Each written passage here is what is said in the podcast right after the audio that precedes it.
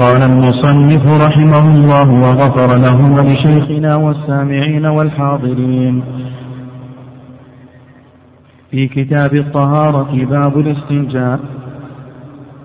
ويجب وتجب التسمية في الوضوء مع الذكر ويجب الختان ما لم يخف على نفسه ويكره القزع.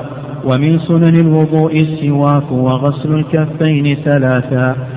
ويجب من نوم ليل ناقض لوضوء والبداءة بمضمضة ثم استنشاق والمبالغة فيهما لغير صائم. وتخليل اللحية الكثيفة والأصابع والتيامن وأخذ ماء جديد للأذنين والغسلة الثانية والثالثة. باب فروض الوضوء وصفته. فروضه ستة غسل الوجه والفم والأنف منه. وغسل اليدين ومسح الرأس ومنه الأذنان وغسل الرجلين والترتيب والموالاة.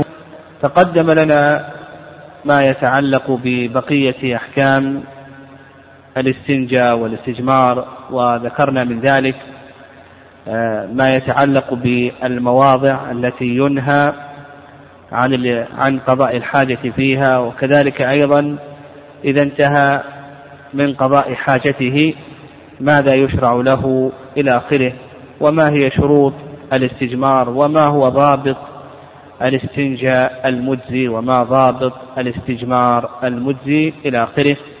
ثم بعد ذلك آه، شرعنا في باب السواك وسنن الوضوء.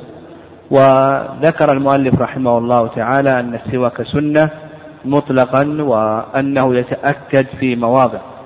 وهل يشرع للصائم بعد الزوال إلى آخره؟ ذكرنا كلام أهل العلم وتطرقنا أيضا للمواضع التي يتأكد فيها السواك وأنه يتأكد عند الصلاة وعند الوضوء وعند تغير رائحة الفم وعند الانتباه إلى آخره. نعم ثم قال المؤلف رحمه الله تعالى ويستاك عرضا.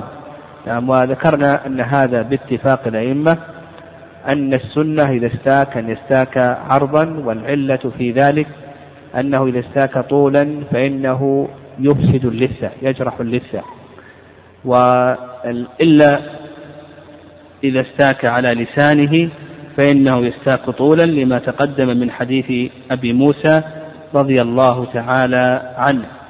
قال مبتدئا بجانب فمه الأيمن. يبتدئ بجانب فمه الأيمن يعني إذا أراد أن يتسوك فإنه يبتدئ بجانب فمه الأيمن. ويدل لذلك حديث عائشة رضي الله تعالى عنها أن النبي صلى الله عليه وسلم كان يعجبه التيمم يعني يستحسن التيمم. فيشرع أن يبدأ بجانبه الأيمن لما تقدم من حديث عائشة رضي الله تعالى عنها. آه، و والبداء بجانب الفم الأيمن هذا باتفاق الأئمة يعني الأئمة يتفقون على ذلك لما ثبت من حديث عائشة رضي الله تعالى عنها. قال ويدهن غبا. يعني يدهن غبا يعني يستحب لمن له شعر أن يدهن شعره. لكن قال المؤلف رحمه الله يدهنه يدهن غبا يعني يدهن في يوم ويترك الإدهان في يوم آخر. يعني في يوم يدهن وفي يوم لا يدهن. ودليل ذلك أن النبي صلى الله عليه وسلم نهى عن الترجل إلا غبا. يعني والترجل هو تسريح الشعر وتحسينه. فالنبي صلى الله عليه وسلم نهى عن الترجل إلا غبا. وهذا الحديث أخرجه آه، الترمذي والنسائي وصححه الترمذي. وقد ذكر العلماء رحمهم الله تعالى أن المراد بالحديث التهالك في التحسين والمبالغة في ذلك وإلا إذا احتاج المسلم إلى أن يدهن كل يوم هذا لا بأس به لكن المراد بذلك هو أن يتهالك وأن يبالغ في التحسين لأن العناية بالمظهر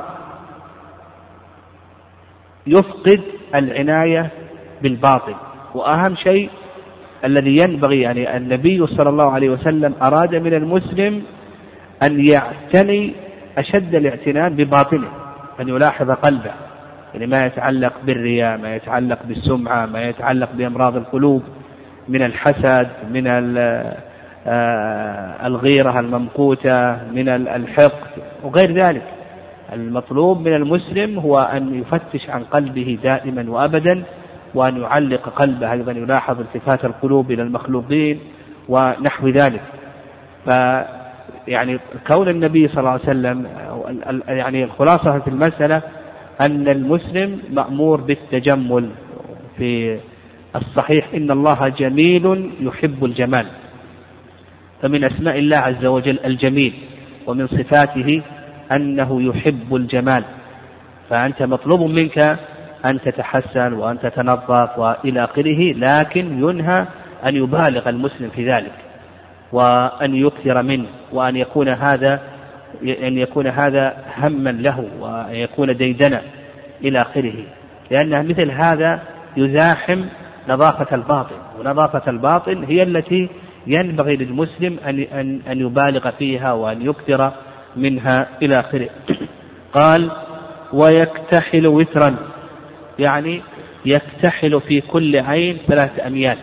يعني يكتحل في كل عين ثلاثة أميال بالإثمد ويدل لذلك حديث ابن عباس رضي الله تعالى عنهما.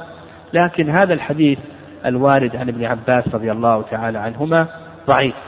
لا يثبت عن النبي صلى الله عليه وسلم. وعلى هذا نقول الاكتحال ينقسم إلى قسمين. يعني الاكتحال ينقسم إلى قسمين. القسم الأول نعم إذا كان المقصود من ذلك هو صلاح العين تقوية النظر وإزالة الغشاوة التي تحصل على العين ونحو ذلك فنقول بأن هذا مستحب نقول بأن هذا مستحب لأن هذا من إصلاح البدن. والله سبحانه وتعالى أمر بالمسلم أن يحفظ بدنه. أمره أن يحفظ بدنه. آه، فإذا كان المقصود من ذلك هو إصلاح العين بتقوية النظر وإزالة الغشاوة وما يتعلق بفوائد الاكتحال بالإثم. وقد ذكر ابن القيم رحمه الله تعالى في كتابه الطب النبوي وكذلك أيضا في زاد المعاد ذكر جملة من فوائد الكحل الكحل بالإثم. ذكر جملة من فوائده. فنقول إذا كان المقصود بذلك مصلحة العين نقول بأن هذا مستحب. والقسم الثاني أن يكون المقصود بذلك هو مجرد التجمل فقط.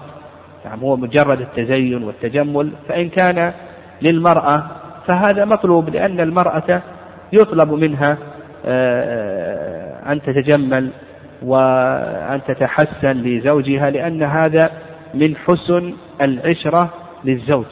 هذا من حسن العشرة للزوج. وأما بالنسبة للرجل فإن هذا مباح. تقول بأن هذا مباح وجائز ولا بأس به آه، لأن الأصل في ذلك الأصل في ذلك الإباحة وقد ورد ذلك بالنسبة للرجال. إلا إذا كان سيترتب عليه فتنة فإنه يحرم لهذا العارض. قال وتجب التسمية في الوضوء مع الذكر. تجب التسمية في الوضوء. هذه المسألة من مفردات المذهب يعني من مفردات مذهب الحنابلة رحمهم الله تعالى أن التسمية واجبة في الوضوء. والتسمية يعني قوله في الوضوء. المقصود في بذلك الطهارة سواء كانت الطهارة وضوءا يعني رفعا للحدث الأكبر للحدث الأصغر أو رفعا للحدث الأكبر أو تيمما يعني بدل الحدث الأصغر أو بدل الحدث الأكبر. فالتسمية يرون أن التسمية واجبة في الوضوء واجبة في الغسل واجبة في التيمم. ودليلهم على ذلك حديث أبي سعيد أن النبي صلى الله عليه وسلم نعم حديث حديث أبي هريرة وله شاهد من حديث أبي سعيد أن النبي صلى الله عليه وسلم قال لا صلاة لمن لا وضوء له ولا وضوء لمن لم يذكر اسم الله عليه لمن لم يذكر اسم الله عليه. وهذا الحديث أخرجه أبو داود وكذلك أيضا ابن ماجه والإمام أحمد رحمه الله تعالى وغيره غيرهم هذا هذا الحديث ضعيف. يعني هذا الحديث ضعيف لكن له شواهد. نعم له شواهد تقوي هذا الحديث فله شاهد من حيث أبي سعيد وعائشة وأبي آه، سعيد بن زيد. نعم سعيد بن زيد وعلي بن أبي طالب وأنس بن مالك. يعني له شواهد تقوي هذا الحديث لكن لا ينتهض إلى الوجوب كما ذهب إليه الحنابلة. فالرأي الثاني رأي جمهور أهل العلم الحنفية والشافعية والمالكية أنه أن التسمية مستحبة وليست واجبة لأن هذا الحديث أولا فيه ضعف ولهذا قال الإمام أحمد رحمه الله تعالى لا يثبت في الباب شيء. يعني لا يثبت في الباب شيء. وذهب بعض أهل العلم إلى أن التسمية لا تشرع يعني ولا استحبابا. بناء على أنه لم يثبت شيء كما ذكرنا أن الإمام أحمد قال لا يثبت في هذا الباب شيء.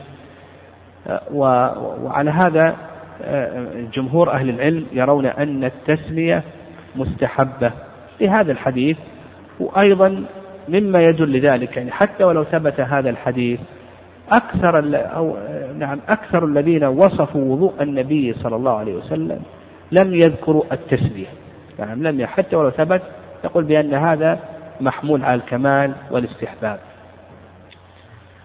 فالقول بالاستحباب هذا وسط. هذا قول الجمهور هذا وسط. وقد ذكر شيخ الإسلام تيمية رحمه الله تعالى أن التسمية يؤتى بها في بداءة كل أمر مهم. يعني في بداءة كل أمر مهم.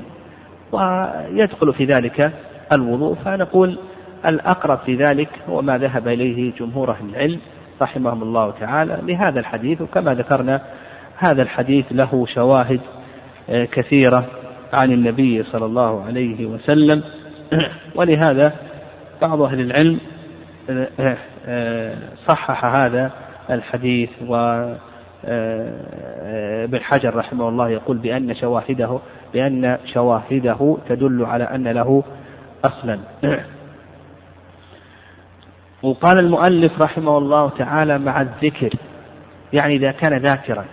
أما إذا نسي فإن التسمية تسقط. لكن لو ذكر في أثناء الوضوء لو ذكر في أثناء الوضوء. فصاحب الإقناع يقول بأنه يبني على وضوئه وصاحب المنتهى يقول بأنه يستأنف الوضوء. يعني مثلا غسل وجهه وقد نسي التسمية وبعد أن انتهى من غسل الوجه تذكر أنه لم يسمي.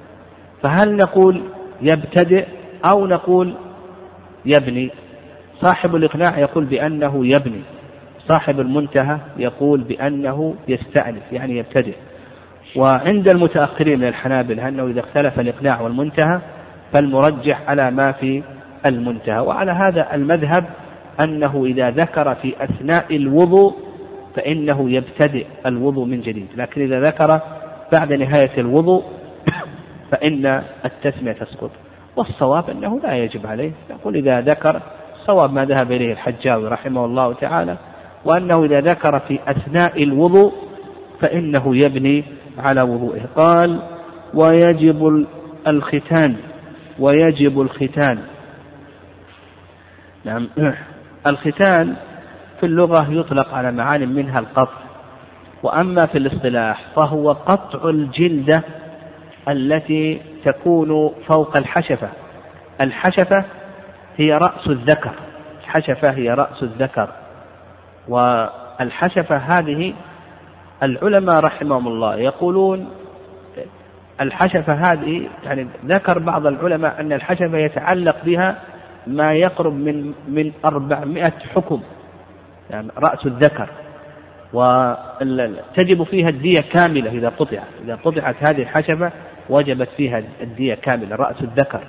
هذه الحشفة عند الولادة تكون عليها جلدة.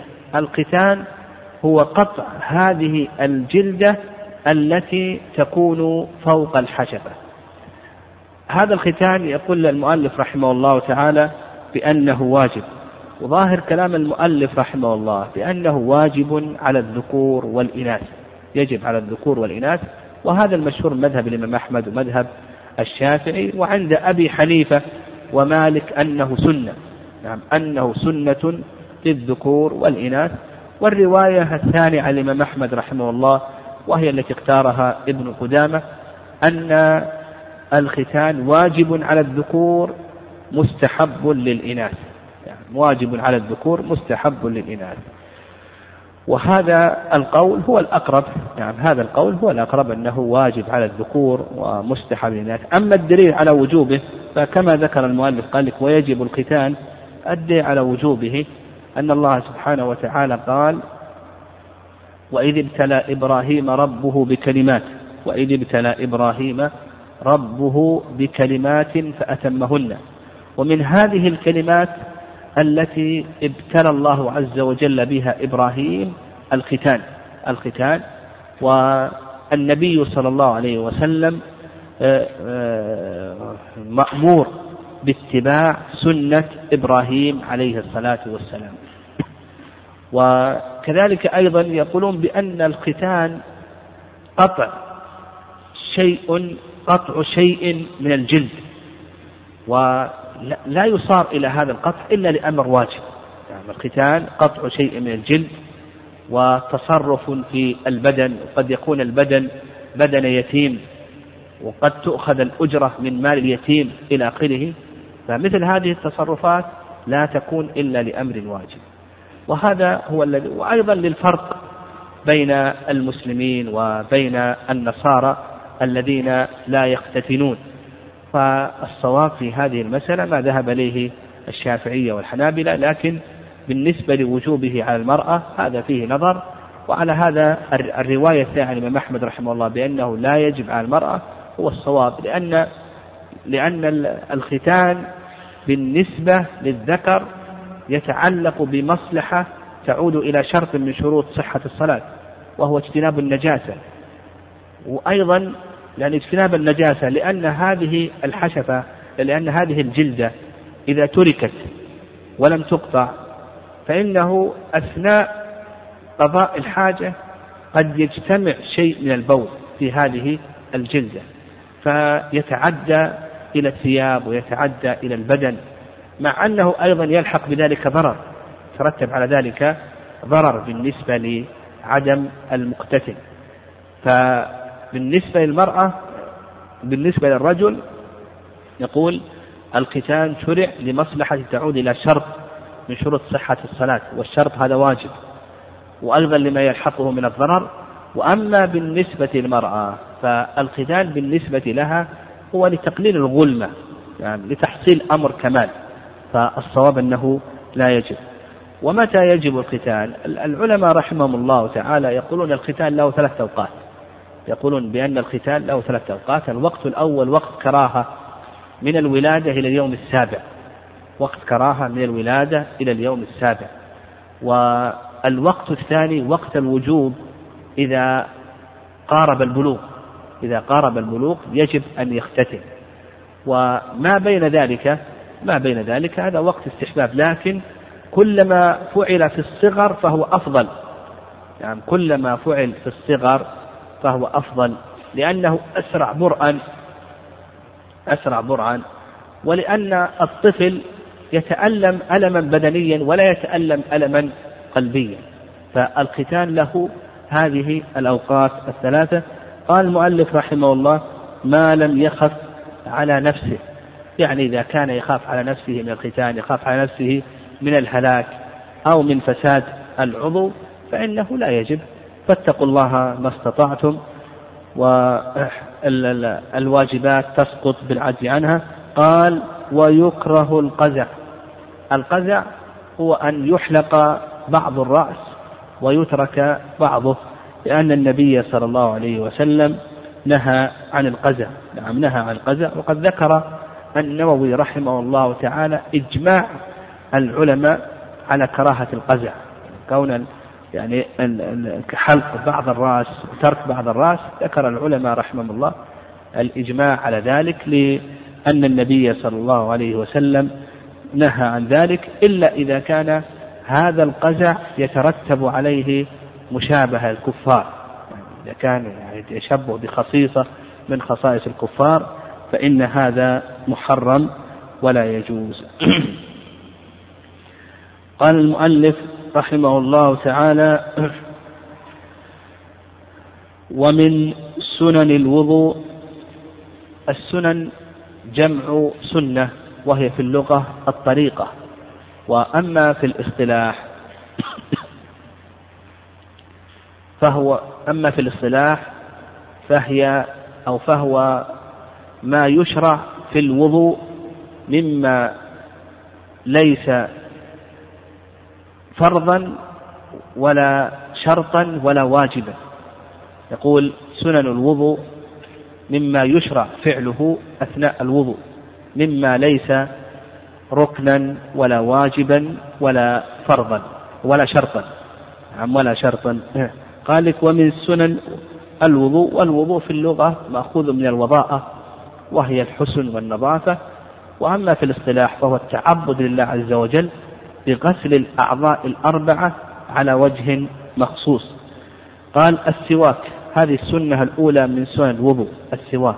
تقدم الكلام على هذه السنة وذكرنا دليلها وأنها تشرع عند المضمضة أو قبل المضمضة بيسير.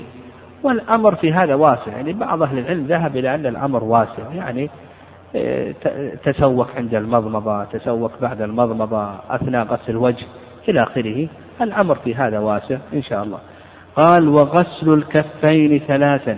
هذه السنة الثانية غسل الكفين. يعني يشرع لك في بداية كل وضوء أن تغسل يديك ثلاثا دائما.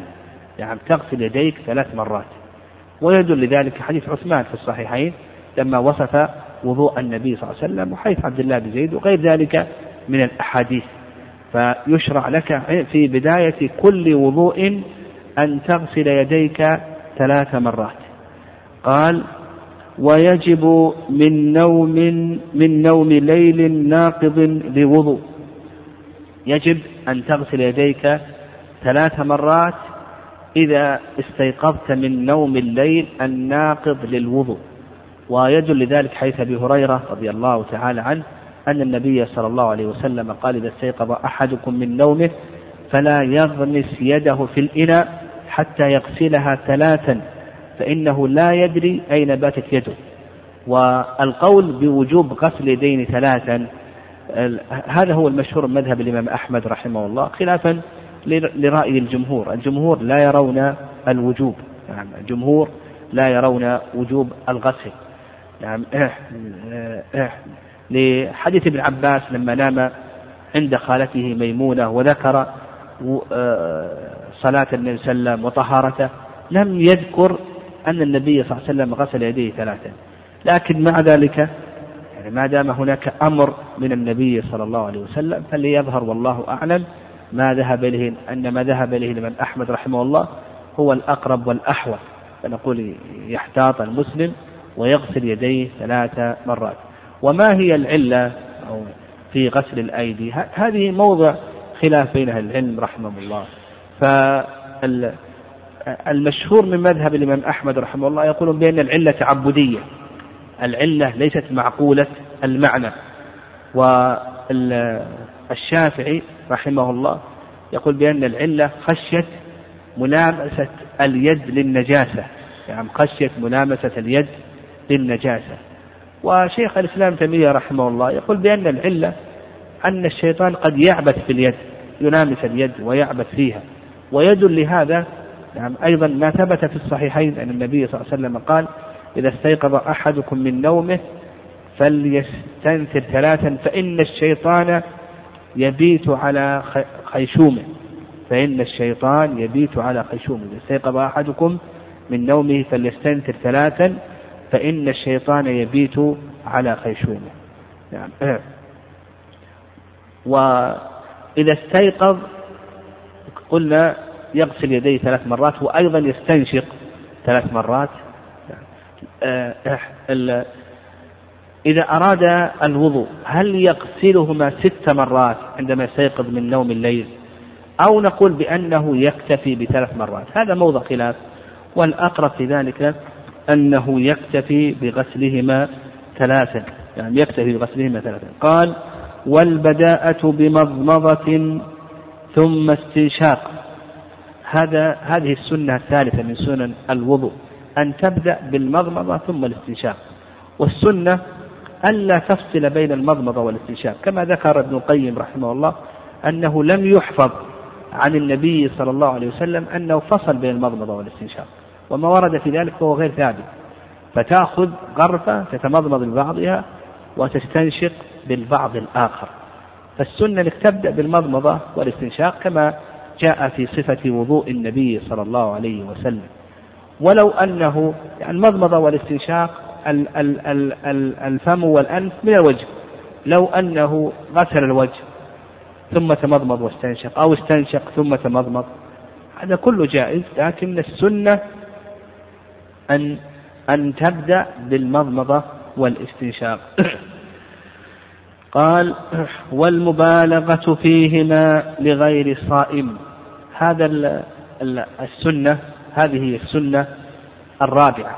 يعني السنة الرابعة المبالغة في المضمضة والاستنشاق. وعلى هذا نفهم أن المضمضة لها صفتان وأن الاستنشاق له صفتان. الصفة الأولى للمضمضة صفة واجبة وهي إدارة الماء في الفم أدنى إدارة. إدارة الماء في الفم أدنى إدارة وصفة كاملة هي إدارته في جميع الفم. صفة كاملة هي إدارته في جميع الفم. أيضا الاستنشاق له صفتان صفة واجبة وهي إيصال الماء إلى داخل الأنف وصفة مستحبة وهي إيصال الماء إلى أقصى الأنف إلا إذا كان صائما. يعني ويدل لذلك حيث لقيط وفيه قول النبي صلى الله عليه وسلم وبالغ في الاستنشاق إلا أن تكون صائما. وبالغ في الاستنشاق إلا أن تكون صائما. قال وتخليل اللحية الكثيفة. هذه السنة الخامسة تخليل اللحية الكثيفة. وقد جاء في ذلك حديث عثمان رضي الله تعالى عنه. لكن هذا الحديث لا يثبته بعض أهل العلم لا, لا يثبته. وعلى هذا ورد عن الصحابة رضي الله تعالى عنهم. وظاهر كلام المؤلف رحمه الله أن هذا مستحب دائما. والرأي الثاني رأي ابن القيم رحمه الله أنه يفعل أحيانا. يعني لأن هذا وارد عن الصحابة رضي الله تعالى عنهم. وكما ذكرنا أن الحديث الوارد في ذلك ضعيف. وعلى هذا نقول في بعض الأحيان تخلل اللحية وفي بعض الأحيان لا تخلل اللحية. وكيفية التخليل؟ يأخذ آه، آه، غرفة من الماء ويضعها تحت ذقنه, ذقنه ثم يخلل. وغرفة للجانب الأيمن وللجانب الأيسر. يعني هذا كيفية التقليل وهذا التقليل للحية الكثيفة أما اللحية الخفيفة فإنه يغسلها ويغسل البشرة من ورائها. وكما ذكرنا آه، أن الأقرب ما ذهب إليه ابن القيم رحمه الله لأن حديث عثمان الوارد في تخيل اللحية هذا فيه ضعف. قال والأصابع هذه السنة السادسة تقليل الأصابع ويدل لذلك حيث لقيط رضي الله تعالى عنه. وخلل بين الأصابع. نعم وخلل بين الأصابع. فيستحب تقليل الأصابع. وكما ذكرنا أيضا ظاهر كلام المؤلف رحمه الله أن تقليل الأصابع سنة دائمة لكن الأقرب في ذلك أن تقليل الأصابع في بعض الأحيان. يعني في بعض الأحيان يقلل أصابعه وفي بعض الأحيان يترك تقليل الأصابع.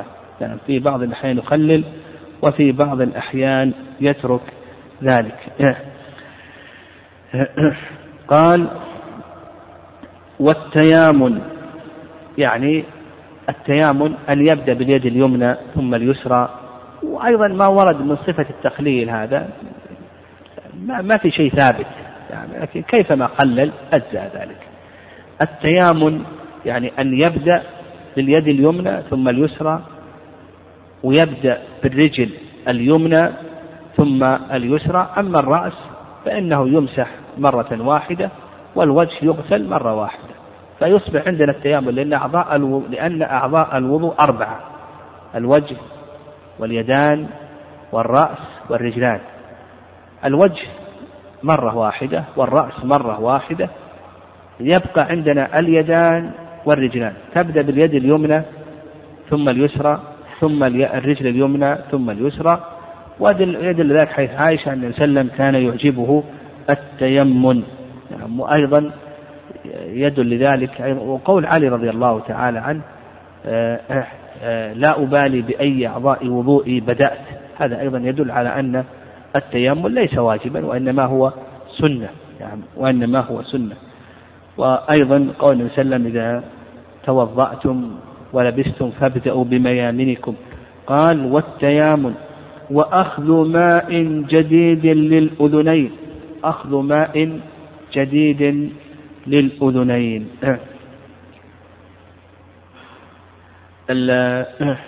أخذ ماء جديد للأذنين. هذه السنة كم؟ السادسة؟ السابعة. السنة السابعة. أخذ ماء جديد للأذنين. يعني إذا مسحت رأسك ما تمسح أذنيك بفضل الماء الباقي بعد مسح الرأس. هذا المشهور من المذهب. واستدلوا على ذلك بما يروى عن النبي صلى الله عليه وسلم وأخذ ماء جديدا لأذنيه غير الذي أخذ لرأسه وأخذ ماء جديدا لأذنيه غير الماء الذي أخذ لرأسه. لكن هذا لا يثبت. والصحيح أن أن أن, نعم أن هذا شاذ ولا يثبت والصواب في ذلك أن ثابت أن النبي صلى الله عليه وسلم مسح الأذنين بفضل ماء الرأس. هذا الصواب في هذه المسألة. وعلى هذا تكون هذه ليست سنة ثابتة عن النبي صلى الله عليه وسلم. قال لك المؤلف والغسلة الثانية والثالثة. هذه السنة الثامنة الغسلة الثانية والثالثة هذه من سنن الوضوء. ويفهم من كلام المؤلف رحمه الله تعالى أن الغسلة الثانية والثالثة أنه من سنن الوضوء. وأن الغسلة الأولى مجزئة والغسلة الثانية أفضل والثلاث أفضل من الثنتين. يعني الثلاث يعني يقولون الأولى مجزئة والثانية أفضل والثلاث أفضل من الثنتين. والصواب في ذلك أن يقال بأن بأنه يعمل بكل السنن التي وردت عن النبي صلى الله عليه وسلم. يعني يعمل بكل السنن التي وردت عن النبي صلى الله عليه وسلم. والنبي صلى الله عليه وسلم بالنسبة للوضوء ورد عنه أربع صفات. الصفة الأولى توضأ مرة مرة والصفة الثانية توضأ مرتين مرتين والصفة الثالثة توضأ ثلاثا ثلاثا والصفة الرابعة خالف فغسل الوجه ثلاث مرات واليدين مرتين والرجلين مرة واحدة مرة واحدة. عندنا عضوان لا يختلفان. عضوان لا يختلفان. الأول اليدان في بداية الوضوء دائما تغسلهما ثلاث مرات. اليدان في بداية الوضوء دائما تغسلهما ثلاث مرات. مسح الرأس دائما تمسحه مرة واحدة.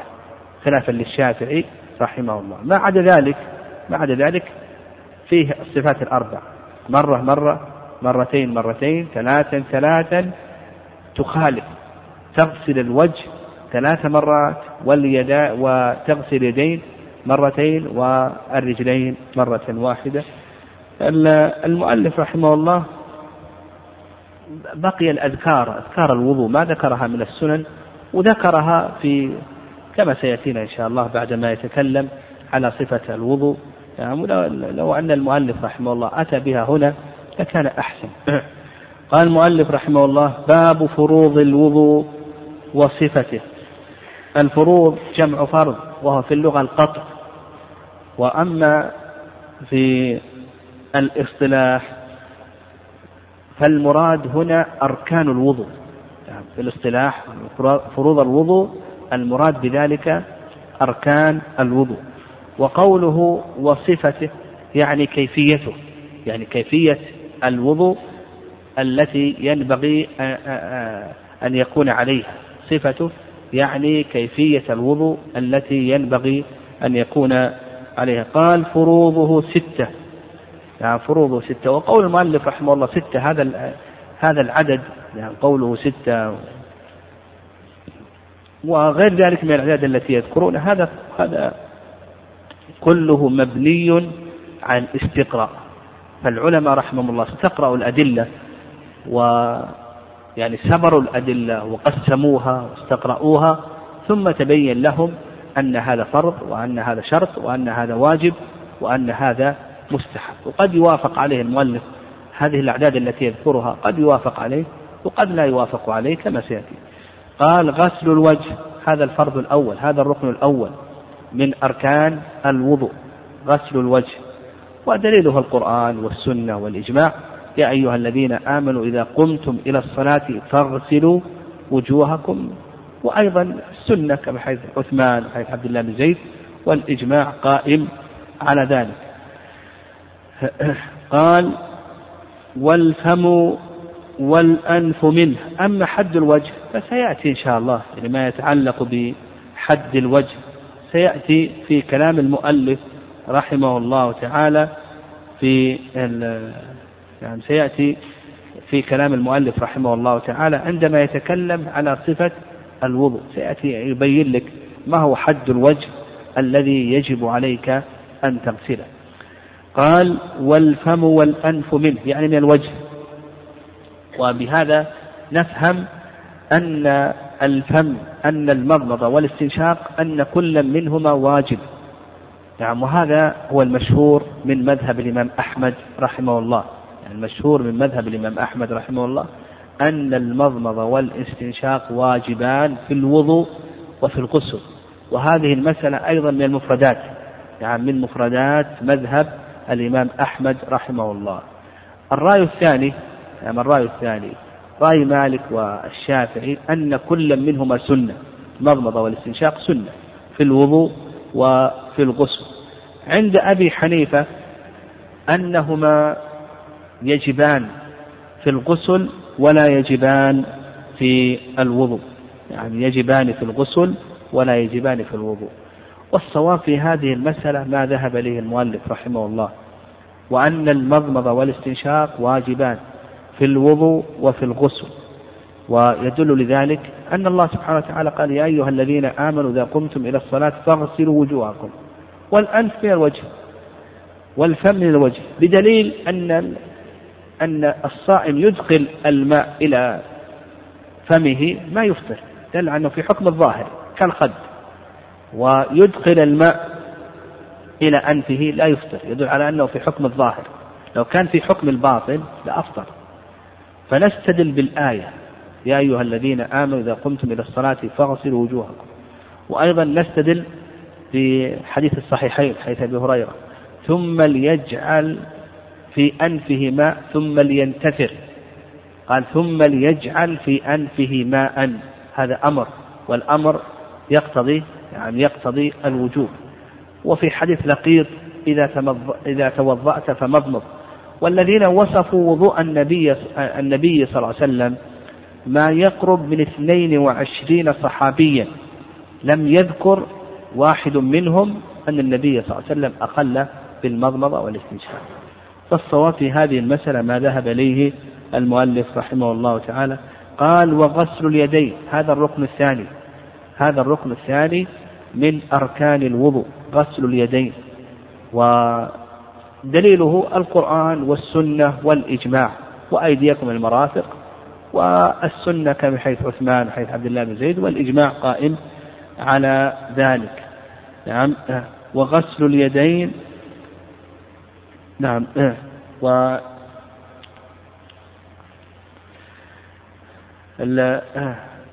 اليدان وكما سيأتينا إن شاء الله أن سيأتينا إن شاء الله في صفة الوضوء حد اليد التي يجب غسلها إلى آخره.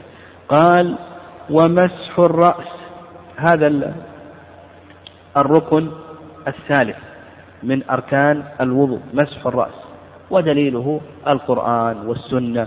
والإجماع كما سلف. يعني القرآن والسنة والإجماع كما سلف. وقول المؤلف رحمه الله مسح الرأس يؤخذ من هذا؟ يعني ما قال المؤلف؟ مسح بعض الرأس قال مسح الرأس. فيؤخذ من هذا أن جميع الرأس يجب مسحه. يعني في الجملة. يعني لا يجب عليك أن تمسح كل شعرة بعينها لكن جملة الرأس يجب عليك أن تعممه بالمسح. بقول الله عز وجل وامسحوا برؤوسكم ولم يحفظ عن النبي صلى الله عليه وسلم أنه اقتصر على مسح بعض الرأس. وهذا مذهب مالك وأحمد. وعند الشاء عند أبي حنيفة أنه يكفي ربع الرأس. وعند الشافعي أنه يكفي ما يقع عليه اسم المسح. نعم ما يقع عليه اسم المسح. والصواب في هذه المسألة ما ذهب إليه مالك وأحمد وأنه يجب مسح جميع الرأس والذين كما لظاهر الآية ولم يحفظ عن النبي صلى الله عليه وسلم أنه اقتصر على مسح بعض الرأس. في حديث المغيرة أن النبي صلى الله عليه وسلم مسح على الناصية ومسح على العمامة. يعني مسح على الناصية ومسح على العمامة. قال المؤلف رحمه الله ومنه الأذنان. يعني الأذنان من الرأس. يعني الأذنان من الرأس. يعني يجب مسحهما. يعني يجب مسح الأذنين. وهذا أيضا من المفردات. يعني هذا أيضا من مفردات الحنابلة رحمهم الله. ويدل لوجوب مسح الأذنين الآية. أن الله سبحانه وتعالى قال وامسحوا برؤوسكم. والأذنان من الرأس. الأذنان من الرأس. فالآية دالة على وجوب مسح الأذنان. وفي سنن ابن ماجه وإن كان فيه ضعف في سنن ابن ماجه وإن كان فيه ضعف أن النبي صلى الله عليه وسلم قال الأذنان من الرأس. لكن نستدل بالآية. نعم نستدل بالآية. وأيضا الذين وصفوا وضوء النبي صلى الله عليه وسلم ما ذكر أحد منهم أن النبي صلى الله عليه وسلم ترك مسح الأذنين. قال وغسل الرجلين. هذا الركن الرابع. هذا الركن الرابع من أركان الوضوء غسل الرجلين ودليله القرآن والسنة والإجماع. وأرجلكم إلى الكعبين والسنة كما آه، في حديث عثمان حديث عبد الله بن زيد وغيرهما.